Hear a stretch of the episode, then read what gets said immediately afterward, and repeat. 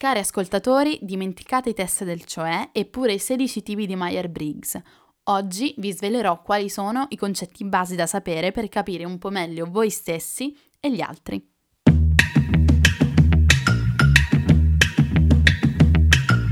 Questo è UF, Ultrafragola Fanzine, un podcast per chi pensa troppo e ama complicarsi la vita. In questo mondo incasinato e dolcemente effimero, di cui tutti vorremmo essere protagonisti.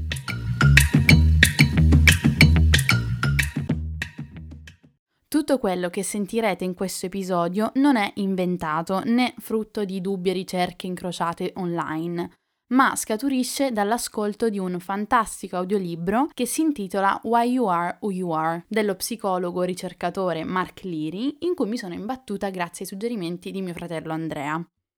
Ora, non sarò certo qui a riassumervi 12 ore di audiolibro sulle variabili della personalità, che by the way potete ascoltare su Audible americano attivando la prova gratuita di 30 giorni, io ve lo consiglio. Ma vi riporterò alcuni temi chiave e qualche insight carino che possono esservi utili eh, in generale nella vostra vita sentirete termini un po' strani e che forse non corrispondono esattamente ai termini specifici in italiano usati nella psicologia. Perdonatemi, ma non sono una psicologa e eh, ho solo cercato di tradurre dall'inglese nella maniera più efficace. Premessa importante, l'autore dice che nella psicologia moderna, quella vera, non si parla quasi mai di personality types, cioè di tipi della personalità preconfezionati, tipo i famosi appunto 16 del test Meyer-Briggs che potete fare online ed è famosissimo, da cui infatti siamo stati più o meno tutti ossessionati in qualche momento della nostra vita, tant'è che se ci pensate, no, su Tinder alcuni mettono nella propria descrizione proprio il loro tipo. Però appunto dicevo non si parla mai di tipi, ma di tratti della personalità e dovete immaginare ciascun tratto come uno spettro che va da un opposto all'altro o semplicemente anche una scala che va da un minimo ad un massimo. Esempio veloce, il tratto dell'essere estroversi si può essere per niente o pochissimo estroversi fino a tantissimo estroversi. Quindi capirete che per ogni singolo tratto della personalità ci sono infinite variabili e non è possibile stabilire dei tipi esattamente ricorrenti. Ma entriamo nel vivo dell'argomento. Concetto fondamentale, i cosiddetti Big Five. Si tratta dei cinque tratti base della personalità e di tratti, sappiate, ce ne sono tantissimi, ma questi cinque sono i più importanti perché ne raggruppano tanti altri e quindi possiamo considerarli come riferimento sempre valido. I Big Five sono l'estroversione, la nevroticità, l'amicalità, la coscienziosità e l'apertura. E adesso li analizziamo uno per uno. Il tratto dell'estroversione, e attenzione non si parla mai all'opposto di introversione, ma sempre di bassa o alta estroversione, corrisponde all'essere molto socievoli, assertivi, pieni di energia, generalmente ottimisti e corrisponde in generale al provare con maggior frequenza emozioni positive invece che negative.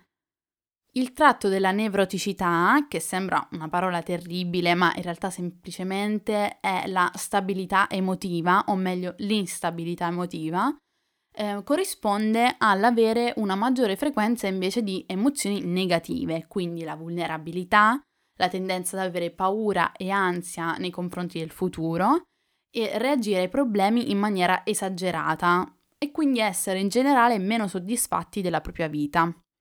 Il tratto dell'amicalità, mm, che in inglese sarebbe agreeableness, che infatti ha molto più senso, e però è molto difficile da tradurre in italiano. Pare da internet che viene inteso proprio come amicalità in psicologia in italiano e corrisponde comunque all'essere ben disposti verso gli altri, cioè a aiutare gli altri, essere generosi e gentili, non avere problemi a fidarsi degli altri essere empatici e in generale avere relazioni interpersonali positive e piacevoli.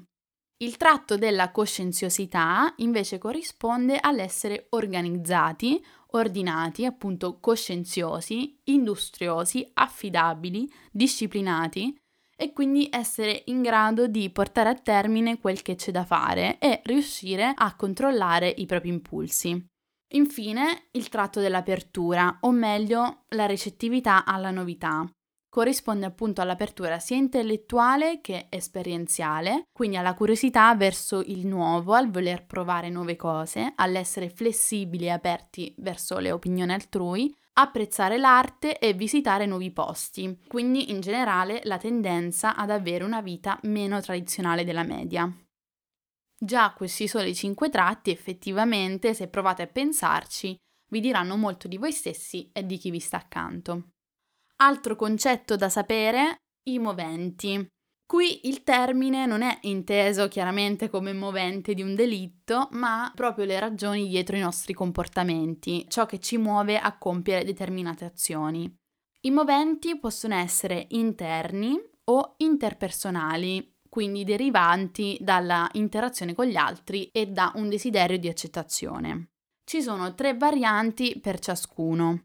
Anche qui si parla sempre di averne tanto o poco di ciascuno, quindi non è un test a crocette, ok?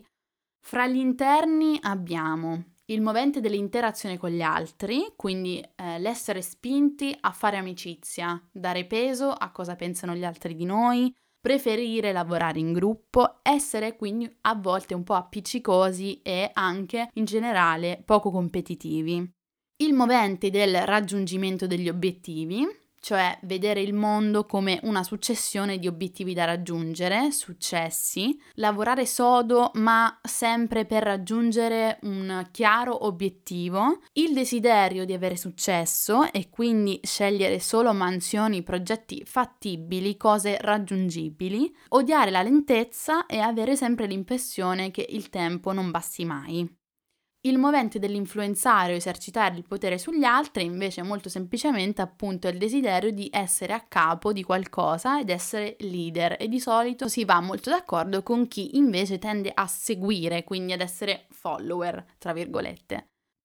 Mentre per quanto riguarda i moventi interpersonali abbiamo il movente della coerenza, cioè l'essere coerenti con ciò che si pensa, si dice e si fa, e anche addirittura cambiare i propri comportamenti in base a ciò che pensiamo sia più coerente da parte nostra. Poi il movente dell'autostima, cioè avere una tale autostima da farci sentire apprezzati dagli altri. Quindi in generale l'autore dice che l'autostima, avere un'alta autostima, non è direttamente collegato alla felicità, cioè l'autostima non ci serve ad essere felici in sé, ma siccome avere un'alta autostima ci rende più facile avere rapporti interpersonali soddisfacenti, allora questo porta più o meno a in qualche modo ad avere una vita serena. Poi il terzo è il movente dell'autenticità, cioè l'essere sempre fedeli a se stessi, che è effettivamente un concetto un po' nebuloso che poi viene approfondito dal, dal libro, perché in fondo sappiamo davvero chi siamo, come possiamo essere sempre fedeli a noi stessi, è giusto comportarsi sempre nella stessa maniera, ma anzi probabilmente no, anzi sarebbe il sintomo di un disturbo della personalità eh, ma in generale questo deriva proprio dalla pressione sociale di essere spontanei, sinceri, quindi autentici. Anche qui eh, l'obiettivo è un po' provare a riflettere su noi stessi e cercare di raggiungere la consapevolezza di cosa ci muove quando agiamo nel mondo. Un altro concetto carino da sapere in vista di relazioni amorose e non è l'attachment style. Ragazzi, questa era veramente impossibile da tradurre in italiano. Eh, diciamo che fa capo alla teoria dell'attaccamento e definisce in che modo tendiamo a legarci agli altri. Le variabili sono due, allora l'ansia d'attaccamento e l'evasione d'attaccamento. Considerate che sono traduzioni un po' alla buona, ok? Allora, la prima corrisponde all'avere costantemente timore che gli altri non ci ricambino abbastanza e che non ci amino come noi amiamo loro. La seconda corrisponde invece al proprio non fare affidamento sugli altri, avere difficoltà nel fidarsi e aprirsi con gli altri e evitare di legarsi proprio emotivamente. A questo punto poi eh, è naturale che ci siano quattro possibilità eh, tra averle entrambe o non averne nessuna, che mh, mm, sarebbe eh, la condizione migliore se ci pensate, oppure appunto avere la prima e non la seconda o la seconda e non la prima.